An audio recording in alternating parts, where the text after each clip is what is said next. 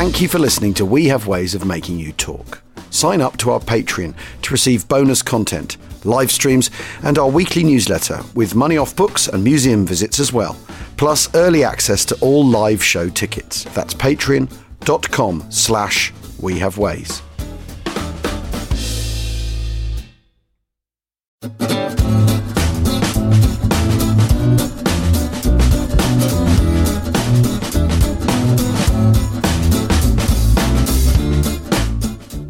Achtung, Achtung. Welcome to We Have Ways of Making You Talk. Once again, we're joined by author Philippe Sands. Last week, we discussed um, his family history, Nicholas Frank, um, uh, and the extraordinary uh, story of, of, Nicholas Frank's life and uh, attitude to his father, and the issues that come out of that. And today, we're going to uh, talk about his latest book and podcast, The Rat Line, which came out of meeting Horst Wächter in the course of writing East West Street. Many of you will have uh, listened to Philippe's brilliant podcast of the same name a little while ago. Um, uh, believe me, though, the book is an absolute treat and goes into um, uh, colossal forensic detail as to exactly what Otto Wächter got up to, um, and leaves you in leaves you in no doubt. I mean, uh, uh, to the extent of his son's, uh, I think, is delusion the right word? I don't know, because Horst Wächter is the son of Otto Wächter. Um, is someone that Nicholas Frank told you you should meet. That's what you told us uh, uh, last week, Philip. So how did you meet Horst Wächter? And he must be a terribly nice man because he carries some baggage. He is a nice man, and I'm very, very fond of him. Um, he's a troubled person, though. He is yeah. the son mm. of Otto and Charlotte. Uh, Otto was an SS Gruppenführer. He was the governor of Krakow. He built the Krakow ghetto. He was then the governor of the district of Galicia based in Lemberg. Uh, which uh, territory included half a million Poles and Jews who perished uh, whilst he was governor. Uh, and he was the deputy including your family. Including my grandfather's family, absolutely. And he was the um, deputy of Hans Frank, who we were talking about uh, last week. And the families yeah. were very closely connected. And those of you who've read the book will know they became even more closely connected almost. Yeah. We can talk about that in due course yeah. because one of the things we didn't have a chance to talk about last week was sex and the Third Reich. Well, we talked about it a bit, but um, people were having affairs all over the place. Anyway, one day Nicholas Frank says to me, You must meet my friend Horst because he was the governor of Lemberg where your family was. And I'm sure he'd be interested in meeting you. So one thing leads to another. Nicholas and I travelled together for the first time early in 2012 to visit Horst at his Schloss in a tiny village called Hagenberg. He's completely impecunious, but he does live in a remarkable hundred room castle that dates back to the 14th or 15th century, the Knights Templars, of which he is very partial to these folk. Um, and he's lovely. He wears a pink t-shirt and Birkenstocks, and he's warm and makes cups of tea and likes a schnapps and a vodka, and he loves telling stories and he loves people who are interested in him. And even if it's about his father, he will talk till the cows come home. Um, one thing led to another. Uh, I wrote a portrait of him, a profile, uh, for the Financial Times magazine. That's back in 2013. He wasn't too pleased with it. He took to the comment pages of the Financial Times to complain about the inaccuracies of my article that had been inadequately complimentary of Otto Wächter, but our relationship was repaired. Then we made a film together, which was catalysed by the profile. Uh, the director of Downton Abbey, uh, my dear friend David Evans, made a, a documentary called My Nazi Legacy. He didn't like that either. The title of the film in full is my Nazi Legacy, What Our Fathers Did. He wrote to me a few days later saying it's the wrong title. It should be What Our Fathers Did and Didn't Do. And he does have a sense of humour, which is one of the things I like about him. But again, after a dip in our relationship, things picked up again. And the next project was the podcast. This was made possible by the fact that in the filming of the documentary, at a certain moment, Nicholas expressed the view that Horst might be a new Nazi, uh, which I disagree with, actually. I, I, he's not. He really isn't. He accepts that his father was deeply involved in the most terrible things. He just doesn't want him characterized as a criminal. Uh, and Nicholas has retracted that uh, characterization, actually. But that led Horst to ask me How can I prove that I'm not a Nazi? Which is actually a deeply existential question. I mean, how do you prove yeah. that you are or are not a Nazi? So I had to think on my feet, which is, of course, what we're trained to do in court. And I said, I've got a terrific idea. You've got all these archives, all your mother's papers letters, diaries, tape recordings. Why don't you give them to a museum? Because Nazis don't give such papers to the Holocaust Museum in Washington. He said that is a terrific idea. And a few weeks later, the archivists of the Holocaust Museum in Washington descended on Schloss Hagenberg, digitized everything, and bless Horst, he says to me, Would you like a USB with all the material on it? I say, well, yes, that would be interesting. So a few days later, a used sticky taped envelope drops through my letterbox with a 24 gig USB containing his mum's and dad's entire archive. Now, this is all in German and it's largely handwritten and very difficult to decipher. I go straight for the photographs, which are pretty amazing, but they linger until the great historian Lisa Jardine comes for dinner. She's my colleague at UCL. Uh, she's already very ill at that point. She comes with her wonderful husband, John. And we're talking over dinner. She's just given her inaugural lecture uh, at University of London. And it's called Temptation in the Archive. And the theme of the lecture is the value or not of family material, personal letters. Uh, what is their historical value, if any? Which is a fascinating subject, actually. And I tell her about this. She said, "Oh, this is amazing stuff. Come over, let's talk about it. Bring some of the material, and let's uh, let's see what we can do with it." Anyway, one thing led to another. We hired some research assistants. Her marvelous PhD student James Everest, uh, my marvelous assistant who happened to be German, Lea Mein-Klinkst. And four years later, we had transcribed, digitized, translated 8,666 pages of letters, diaries, and transcripts, and discovered, I think it's fair to say, um, a unique trove of material which goes into the nooks and crannies of a loving and complex relationship between a top Nazi couple. I don't think there's anything quite like it. Uh, I don't I don't certainly don't say we've done it correctly or properly, and someone else couldn't have done it better. But the material is so rich that it it sort of writes itself. One of the things that really struck me about about reading the book, listening to the podcast, is because they, because they don't say it themselves in as many words. What is it that draws Otto into that. I mean, because actually he takes quite he makes quite a lot of sacrifices to become a Nazi. Yeah, he does, uh, uh, and to become a devout Nazi. And, and, of course, so does Charlotta. And you know, Charlotta, you know, she just seems so ordinary, a, a sort of upper middle class girl going on trips to London, you know, making English friends, going skiing for weekends. I mean, you can almost sort of identify that person today, and yet, yeah, you know, a, a hop and a skip later, she's a sort of rabid anti-Semite. She's you know, wife of a Nazi. She doesn't seem to bat an eye about any of these terrible things that are going on. Um, and and he's doing what he's doing. So what what is their motivation? How do, and I suppose this is this is the eternal question about yeah. Nazism in the first yeah. place. You know, what what what is it about rational, clever, well educated, on the face of it, perfectly nice people? What turns them into supporting this utter monstrosity? It's the sixty-four million dollar question, isn't it? And it comes with a second question which is, could I do it? And I think, you know, I put my hand on my heart and can I exclude completely I would ever get involved in such horrors? Who knows? I hope not. I mean, that was what fascinated me. In the case of Otto, he's born in 1901, he goes to a fabulous law school in Vienna, he becomes a lawyer, but he crosses lines pretty much immediately. 1921, he's beating up Jews in the street. 1923, he joins the Nazi Party. Um, and I think what I learned from that is once you've crossed one line, it becomes a lot easier for you to cross the next.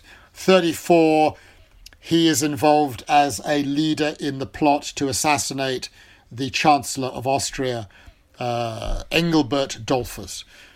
38, he comes back to Vienna after the Anschluss and he stands on the balcony overlooking the Heldenplatz, one meter from Adolf Hitler with his wife Charlotte. They walk down a large marble uh, staircase inside uh, the Hofburg, and at the bottom of the staircase, he says to his wife, "So what do I do? I can carry on being a highly paid lawyer. I can make plenty of money, or I could take a job in government.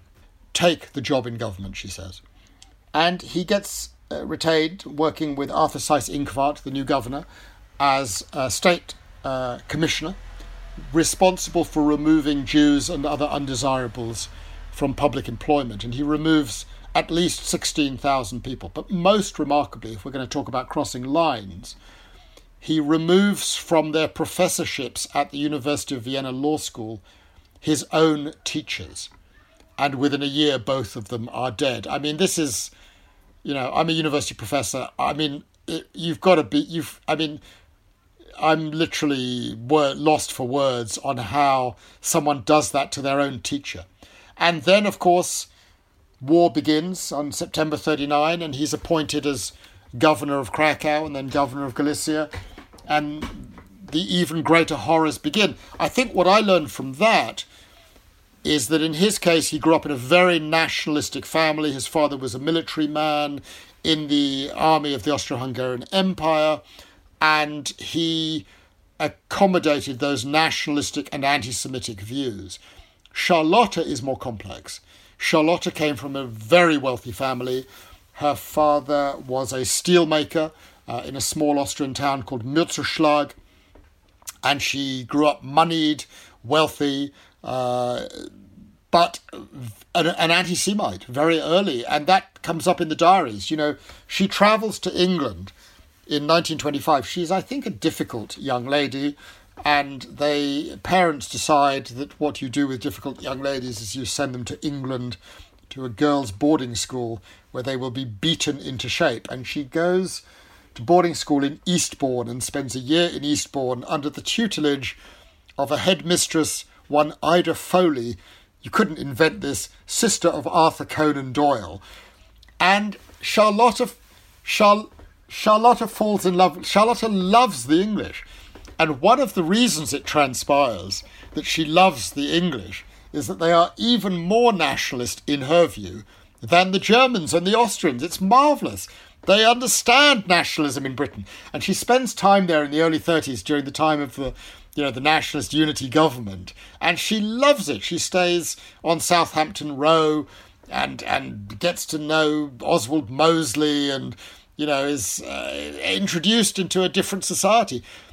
And just to cut fast forward, there's a marvelous letter she sends to Otto right at the end of the war. Uh, it's sort of April, May 1945. It's coming to an end, and she writes to her husband, Why can't we make an alliance with the British against the dreaded Soviets, the communists, the Bolsheviks? Ah, yes, I'd forgotten, of course. It's those wretched Jews, always contaminating everything. But for the Jews, we would be in bed with the British. And you really get a sense um, that it is so deeply ingrained in her that it was unshakable. Her later daughter in law whispered in my ear, I think on the second occasion that I went to Schloss Hagenberg to meet Horst, You know, Philippe, she was a Nazi until the day she died a true yeah. believer. Well, and you, you get that sense. You, you, tell. I mean, it's, it's, dryly funny the story of when they when when she's a, a picked up at the end of the war that she they ask her if she's in the Americans. I think the Americans ask her if she's an art. She says, "Yeah, of course I am." And they say, "Well, that's extraordinary. We haven't found, we haven't met any yet. We've been all the way across Germany. You're the, the first, first one. one. No one's admitted to it so far, which is quite extraordinary. But I also, mean, yeah. I, I, mean, one of the striking things is that, that that her saying that the Jews the Jews will wreck the relationship that we could have with the British. These people really did believe this stuff. That's what's so really, really incredible. And, and, you get, I mean, you know, VE Day, VE Day has just passed, and in the in the last throes of the war, you do have Himmler keeping some Jews back that he thinks he can use as a bargaining chip because world Jewry will go, oh right, he's yes. all right, really. He's, he's saved some, he's saved some Jews' yeah. lives because they really did actually think that Jews ran the American government, ran the British government, and, ran, and were running the world world war against them. It's, yes. it's sort yes, of they did. But but I think the critical question is the origins yeah. of this because. I, I, I, and a lot of people ask me that, and I'm not a historian, and so I'm not an expert of that period. But just reading the material, the sources seem to be, in part, in her case, her religious upbringing. I think she would have come across material in church which blamed the Jews for what happened to Christ. And then, of course, what was absolutely decisive, I think, for Otto and Charlotta was, was the Treaty of Versailles um, and the humiliation and who had imposed that humiliation.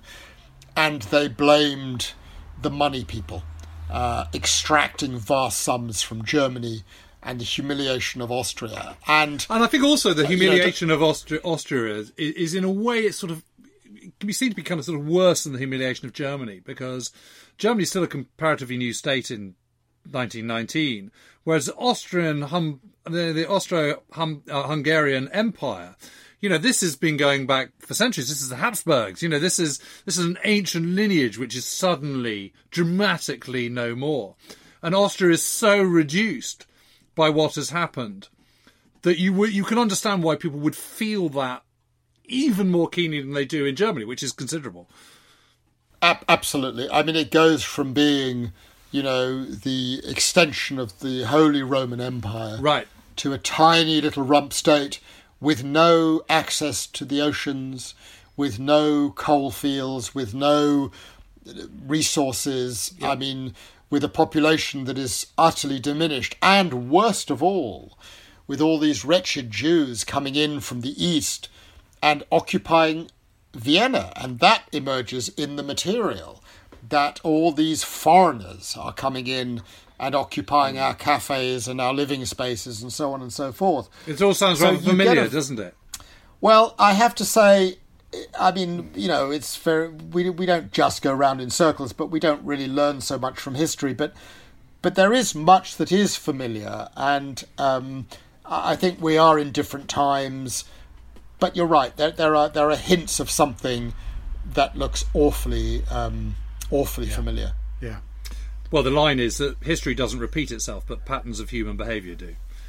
And, or it rhymes. Yeah, yeah. It doesn't repeat itself; it rhymes, isn't it? The, the uh, right. Uh, um, yeah. But but I mean, the, one of the one of the I mean the, the the the thing that's very good in the podcast is is that we have you have Stephen Fry and Laura Linney um, uh, filling in the gaps and giving giving voice to Otto and and Charlotte, and it is really really fascinating that she also um, was recorded it being interviewed. So you have her voice on the podcast speaking speaking to us from uh, uh, uh, in the seventies where she sat down and made tapes. No, I mean, I mean you couldn't invent it. So I didn't. I wasn't aware of this until I plugged the USB into my computer, and I came across a file. I mean, everything was roughly curated. It was called Tonbänder, uh, basically recordings. So I click on that, and there are 12 or 14, I can't remember, digitized cassette tapes along with their covers, which have been digitized. And I, I go onto one of them, and I'm listening to Charlotta. And it's very weird because what transpired was that at some point in the 1970s, she engaged herself in a historical excellence and wonderfulness. And those are the recordings that we have, and they are amazing recordings. There's one, for example, with a very well known Nazi journalist from that period, Melitta Wiedemann. Um, and they meet in April 77 in the restaurant of the Four Seasons Hotel in Munich, actually a place that I've been. It's an amazing place. And they're sitting there, and you can listen on the tapes, you can hear them, you know, they're, they're, they're, they're, they're clinking their glasses, drinking a toast to the good old days, reminiscing about the wonders of Oswald Mosley and the Fuhrer. Sometimes he went a bit far, but you know, I'm with him. He did great things for us. And then Charlotta says, you know, I was a true believer. Um, and then Melitta says, yes, I, I, I was too. And then one of them says, but it's indistinct as to which one it is. Still am, she says. I couldn't work out if it was Melitta uh, or Charlotta. Um, I mean, they were true believers to the end. It was the good old days. But from that recorded material, of course, extraordinary stuff emerges, like the five burials of Otto. Shall I, is this the moment? We discovered this in the recordings. So one of the recordings is um, in uh, I think it's 1974, and it takes place in a cemetery in a small Austrian town called Fieberbrunn, which some of your listeners will know as a ski resort. Um, and it is the burial of Otto Wächter, 74. So this really confuses me because I thought he'd been buried in Rome on July the 16th, 1949. This took a lot of sorting out, but the upshot is as follows. He dies in mysterious circumstances in this Vatican hospital on the 13th of July 1949. He is buried in the Foreigners Cemetery Catholic area, Verano, Rome, 1949, July the 16th. Ten years later, the religious gentleman, the bishop who has been tending to his needs whilst on the run, gets in touch with Charlotta and says, Oh, I forgot to tell you, as your husband was dying in my arms, he um, did say he'd like to be buried in the homeland. Come and get him. Uh, so uh, Charlotta arranges for him to be exhumed from the Verano cemetery 10 years after he's been buried. Permission to take his body is refused uh, in the sense that he ca- she cannot take him outside of Italy. This is pre-European Union. He's got if he's if he's exhumed, he's got to be buried somewhere else in Italy. Perfect, says Charlotta. I have a daughter married to an Italian in Palermo. I'll build a mausoleum for him there. Permission is granted. Car is driven down. The body is exhumed and driven to Palermo, except that it is not. Uh, the body never arrives in Palermo. And the next clue in the archive is a set of newspaper clippings from the 1960, the year 1960, with the headline in German or Italian Interpol searches for the body of Governor Wächter. okay, I mean, literally, you could not invent this stuff. So, what has happened is that she has driven the corpse illicitly out of Italian territory, but to where? It never emerges again. So I say to Horst, well, what happened? He looks at me and says, You want to know what happened? I said, Yeah. He says, um, Mother brought him home. So I say, Well, when you say he brought him home, what do you mean? He says, Well, she took him to her house and buried him in the garden. The garden? Yes, House Wartenberg in the middle of Salzburg. What do you mean in the garden? Well, she says, You know, my, my mother ran a, a, a school for German, and lots of English and French children would come and learn German, and they would play in the garden, and they would not have known that father was buried under the tree. Anyway, that is the second burial of Otto Wächter. The third burial is about a decade later. She moves houses and gets herself a country pad up in the countryside, takes him with her, uh, and buries him Absolutely for amazing, the third time. Then um, she decides that that's not good enough for him and arranges for him to be buried in the local cemetery, and that's the one she records in Fieberbrunn. And then when she dies in 1985, she insists that he be moved again. This is the fifth burial of Otto Wächter, and she wishes his casket to be placed on top of hers in the cemetery at Fieberbrunn. The five burials of Otto Wächter. I mean, one of the things that's so compelling about this is because on on its basic level, it is a love story, isn't it? It's just between two Nazis, and uh, and you- you're you're drawn into their drama, and you know, I I felt, felt sort of conflicted because there are bits of it where. You're wanting him to get away and, and make it to Rome and, and escape. And you think, well, that's all wrong. No, I don't. I want him to be caught and, you know, strung up. But but so it is it's uh, it's very clever what you've managed to do because you know I mean, that is it- that is that is part of the writing. I mean, I of course I- I don't I don't accept that any human being is only a monster. yes Um, Otto Wächter did monstrous things. So did Hans Frank. But he was also, in the case of Otto Wächter, a father, a husband, a lover, a friend, a son. And he will, on occasion, have done decent and humane things. And I think to understand a human being, and to get back to the $64 million question you asked, how do decent people do this? We need to understand these people in the round. The danger of doing that, of course, is you humanize them. Uh, I- I mean, I feel I have to confess a tad of respect for the way Charlotta brought up her six children in extraordinary difficult circumstances. The war ends on the 8th and 9th of May, and Otto Wächter disappears off the face of the earth. he escapes. He's gone off and hidden, and he hopes to make his way on the rat line to Argentina. We can come back to that in due course. She's left holding the kids. Yeah. And she's left with no assets, no resources, no nothing. And she's not just holding the And- kids; she's holding the kids and trying to keep him alive in the mountains. Uh, and trying to earn money and Yeah, looking after his dad and looking after her and, parents. and the the it's over. The empire's over. Their ambitions are shattered. So their life's work is in tatters as well. And and and he's on the run because of his life's work. It's it's it's a perfect cocktail for for uh, that that family's ruin, really, isn't it? I think it's fine to be brought back to an empathetic state, provided you don't ever quite forget what they did, and um, and also to recognise that Horst is in no way responsible for what his parents did.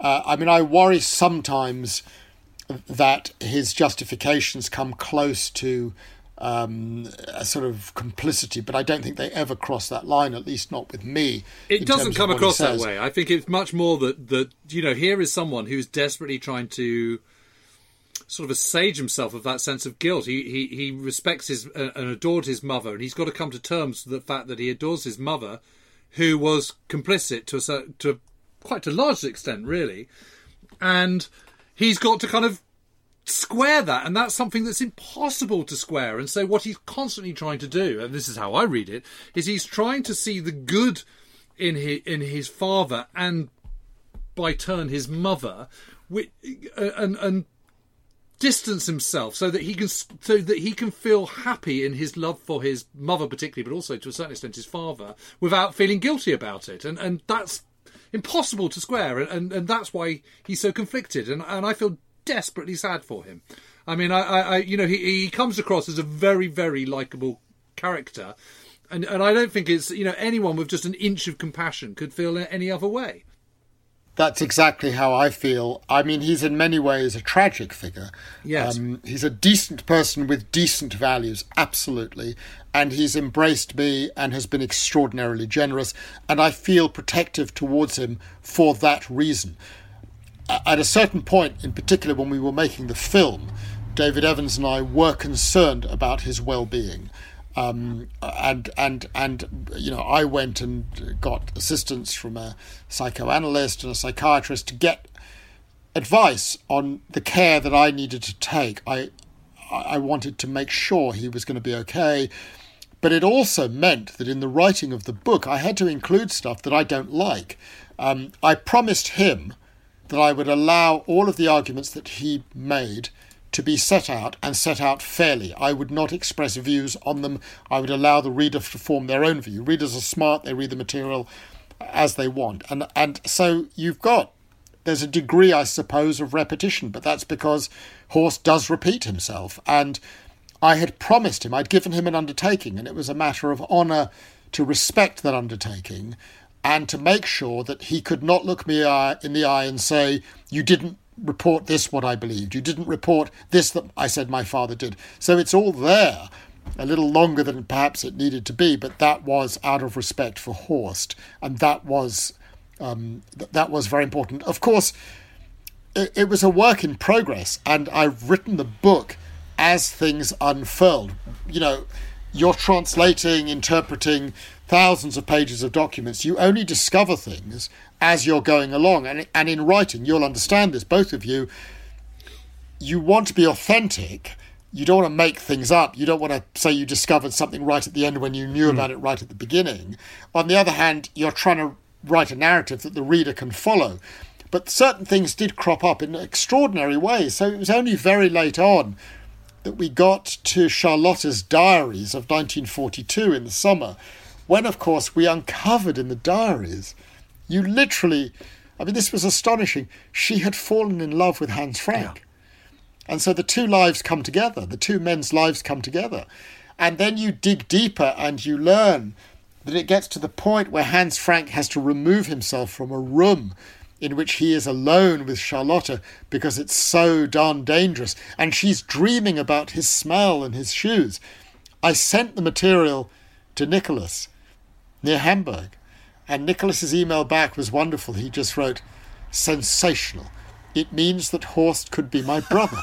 and I, you know, I mean, the things that went on in these lives that add to the complexity of our understanding. We have to keep our eye on the bigger picture. She knew everything, Charlotta. She knew what her husband was doing. She knew and supported his actions. She is 100% complicit. That does not mean she is only a monster. She was also, I think, a complicated but decent mother, and she infused in her son a love of the father. Is that a dishonourable thing to do? Well, perhaps if it means Dear Horst fails to cross certain lines of recognition, but on the other hand, um, I can understand what she was trying to do. I think it was misguided. I think it was wrong. I think she should have embraced what her father did and been honest about it, uh, but um, she chose not to. Incidentally, one of the joys of doing a podcast and writing books is there's extraordinary intelligent and smart and interesting people out there who write to you. And I've had the most incredible communications, including one that just came in a few days ago, a gentleman in Montreal. Uh, right. And he's not the first. Uh, who writes and says, I was listening to you talking about your book, The Rat Line, and um, it rang a bell uh, but it was only right at the end of the uh, story that I realized that the Charlotte Wächter you were describing is the same Charlotte Wächter who I stayed with in 1972 at Haus Wartenberg. Of course, I didn't know that her husband was buried in the garden, but she took a shine to me. I stayed with her for two months in her country house. Uh, she was, uh, this student writes, the kind of English speaking person she took a shine to. Uh, I didn't quite know how to interpret that, but uh, I left it uh, as it was. And he said, I just thought she was just uh, an elderly German or Austrian aristocrat who'd fallen on hard times. It's been a bit of a shock. Isn't that incredible? Incredible. To, to learn who she really was. We need to take a short break now. I'll see you in a tick.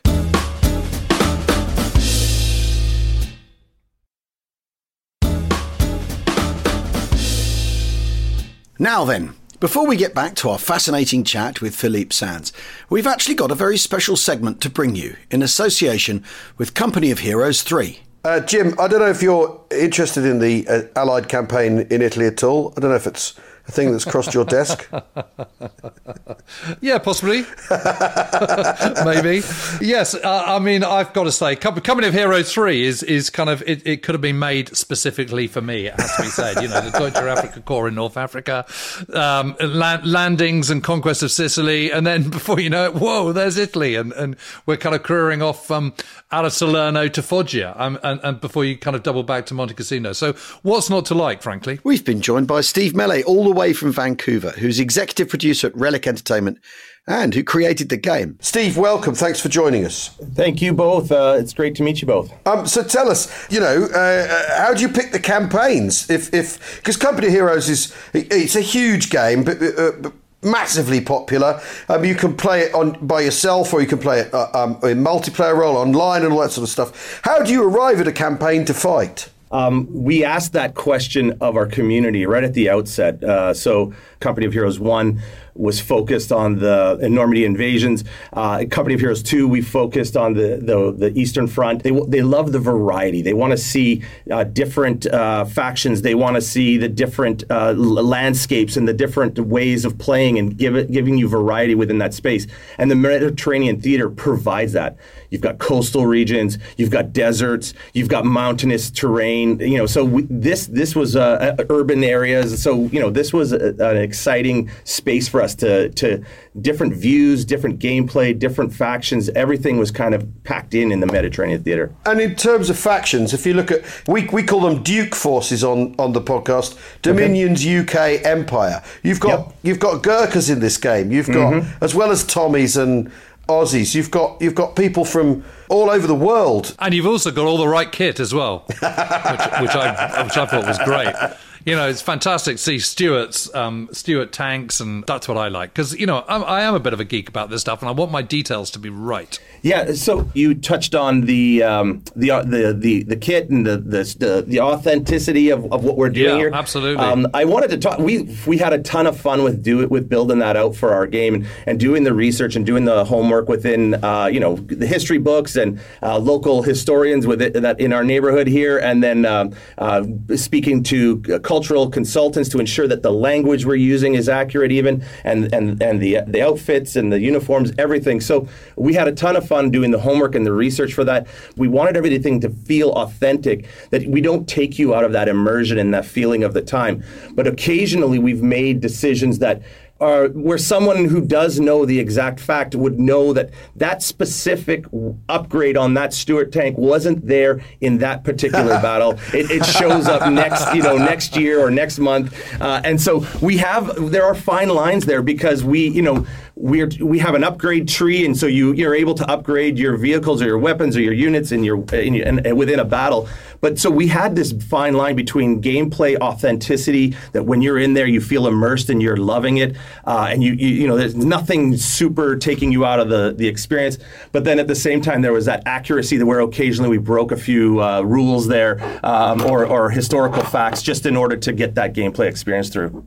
Well, Steve, I can absolutely tell you that, that I think I think most of our listeners will really really enjoy this. It's it's it's just got the right level of geekiness to it and detail and facts and options.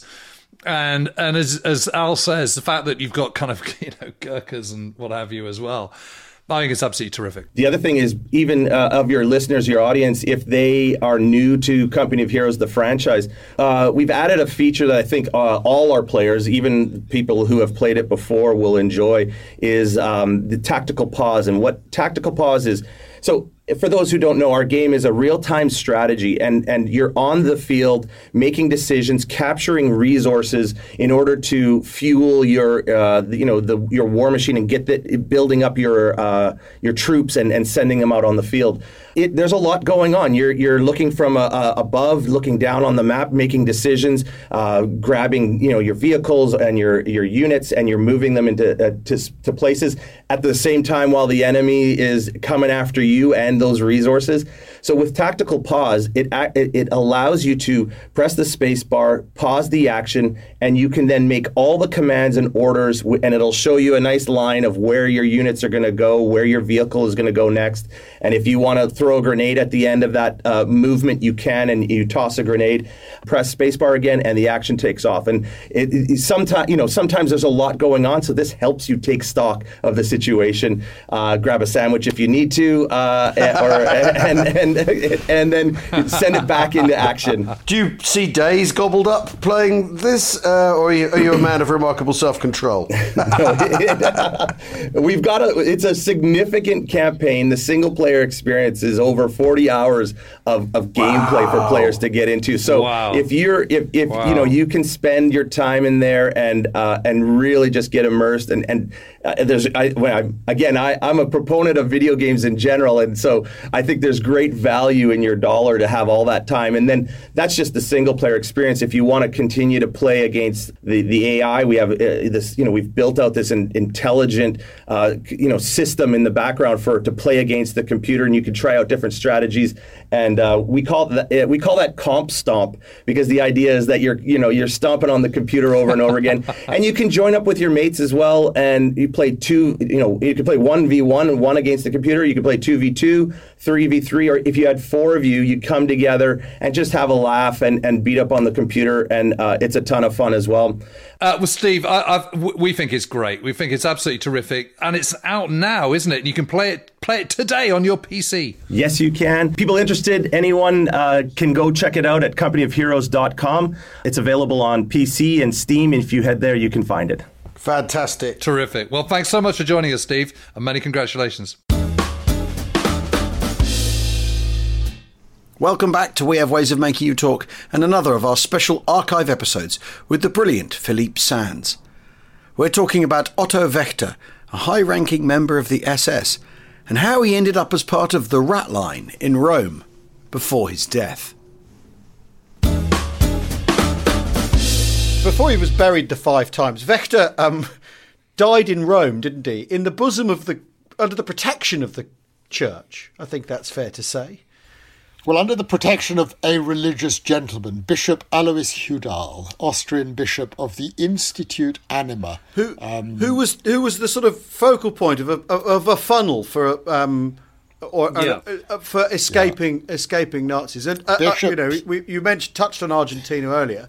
That's ru- r- roughly generally where they were trying to get to. Yes. Yes. Um, I mean, I mean, Peron was rather open to these characters, and many of them headed there along something that is described in uh, the, the, the, the the material that I was given as the Reich migratory route.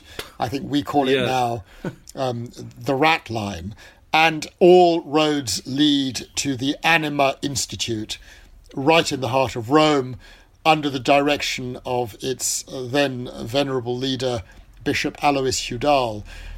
Now, Hudal was a complex character. He assisted in the exfiltration of others, uh, including Klaus Barbie, Joseph Mengele. Uh, he was not directly involved in Eichmann, but he knew all about that. It was part He of a was involved system. in Priebke getting out to. uh, He well, was involved in Hopefully, Priebke getting out. But, you know, again, nothing is ever black and white. So I'm doing a radio show in New Zealand last week, and a lady calls in and says, This is astonishing. I know this man, Hudal. My father was a New Zealand soldier who was caught by the Germans in 44. He escaped as a prisoner of war. He made his way to Rome, and guess who saved him? Alois Hudal. And he was a friend of Alois Hudal's for the rest of his life. My God. I know. So again, Absolutely no- amazing. nothing is quite what it seems. Because Hudal's pitch, wasn't it? Because he was an, a, a, a Catholic anti-communist, but his pitch was, um, "I must be be as Christ. Someone in trouble, they come to me. I need to look after them, and that's my that's my duty as a Christian." It just so happened that they were all SS people and and Well, the, the, the, Nazi the- brass. The, the, director of the archive, who again was very generous, and I express through you uh, deep gratitude to him. He has a wonderful name, Doctor X, which again, uh, you know, the film, the film writes itself. Uh, but at one point, at one point, Doc, Doctor X said to me, "No, no, he would let anyone." He said, "If Joseph Stalin had turned up at the front door, he would have let Joseph Stalin." And I said, "Really? You really believe that?" He said, "No, no, truly, he would have." And I said, "How many Jews did he let in?" He said, "He let lots of Jews in." I said, "Well, show me the material. You've got all these records with other characters. Where are the Jews? Where are the communists? Where are the leftists?" I'm still waiting. That's four years ago. Yeah. But thank you, Dr. X. Thank you, Dr. X, for your generosity. Extraordinary. Amazing. Ah. Absolutely amazing. And uh, just before we go, though, I must just talk about your hike through the Alps, Philippe, because Yes, um, we're gonna we're gonna take one together. I hope.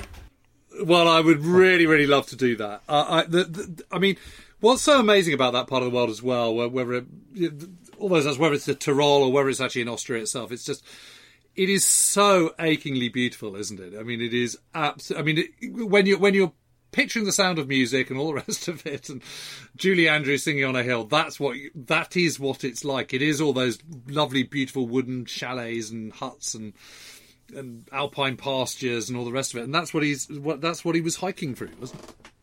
I mean, we had his letters and his diary, so we knew that after he came down from hiding in the Alps, he goes to Salzburg in, in at the end of '48. He he's spotted in the family home, so he has to make a hasty departure. He goes to Innsbruck, and from Innsbruck he then walks across the Dolomites, which is an incredible hike. I mean, it's up to 3,000 meters and down to an area you know well, Bolzano. Um, we were able, I was able, with the assistance of a wonderful Austrian uh, historian called Gerald Steinacher. If people are interested in this I know, material, I know him. Yeah, you write, he Yeah. wrote a wonderful book, his PhD, called Nazis on the Run. And that's Gerald it. Yeah, Gerald d- helped me identify the route, and from the descriptions of the twinkling lights of Sölden, we were able to work out precisely which route he took. So last summer, I decided that I would follow that route, and I went with my then 19 year old daughter. Uh, we started in a small Austrian village, we did it in a couple of days. We did about 24 kilometers in 24 hours, up to 3,000 meters. We saw not a soul. We stopped at a couple of mountain huts. It was. Did you sleep overnight in these huts? No, we didn't, but we but that was my error. I fell into error. I miscalculated how far it was, and I really almost got us into terrible trouble. My daughter basically saved us. We also took a wrong turn, which she noticed about a kilometre after we'd taken it, and um, she got us back on track. Uh, But but next time I do it, and maybe we'll do it together and do a podcast as we cross, because it is extraordinary. Um, we did it in June. Otto Wächter did it in February. I mean, it. I cannot even begin to imagine. I describe it in the book from his own words: the crevices, the glaciers, the ice mountains, the ice flows. He did it at, in one night and at great risk to himself. He was a hardy individual. Uh, we did it. It's extraordinary, really, because you know there's no there's no kind of you know North Face and, and kind of Gore-Tex in in February 1949, is there? I mean, There's, there's you know, nothing. you're, you're I wearing mean, some pretty basic kit. I mean, You know, it's sort of it's- stout set of brogues, and that's about it, isn't it? uh, you cross that path that he took in February, I mean, we would not be able to do it. Um, it's a mountain ski area. I did it in June. We did it in a difficult moment. I hadn't appreciated. The Austrian tourist board said, no, no, it's fine. Of course, you can go.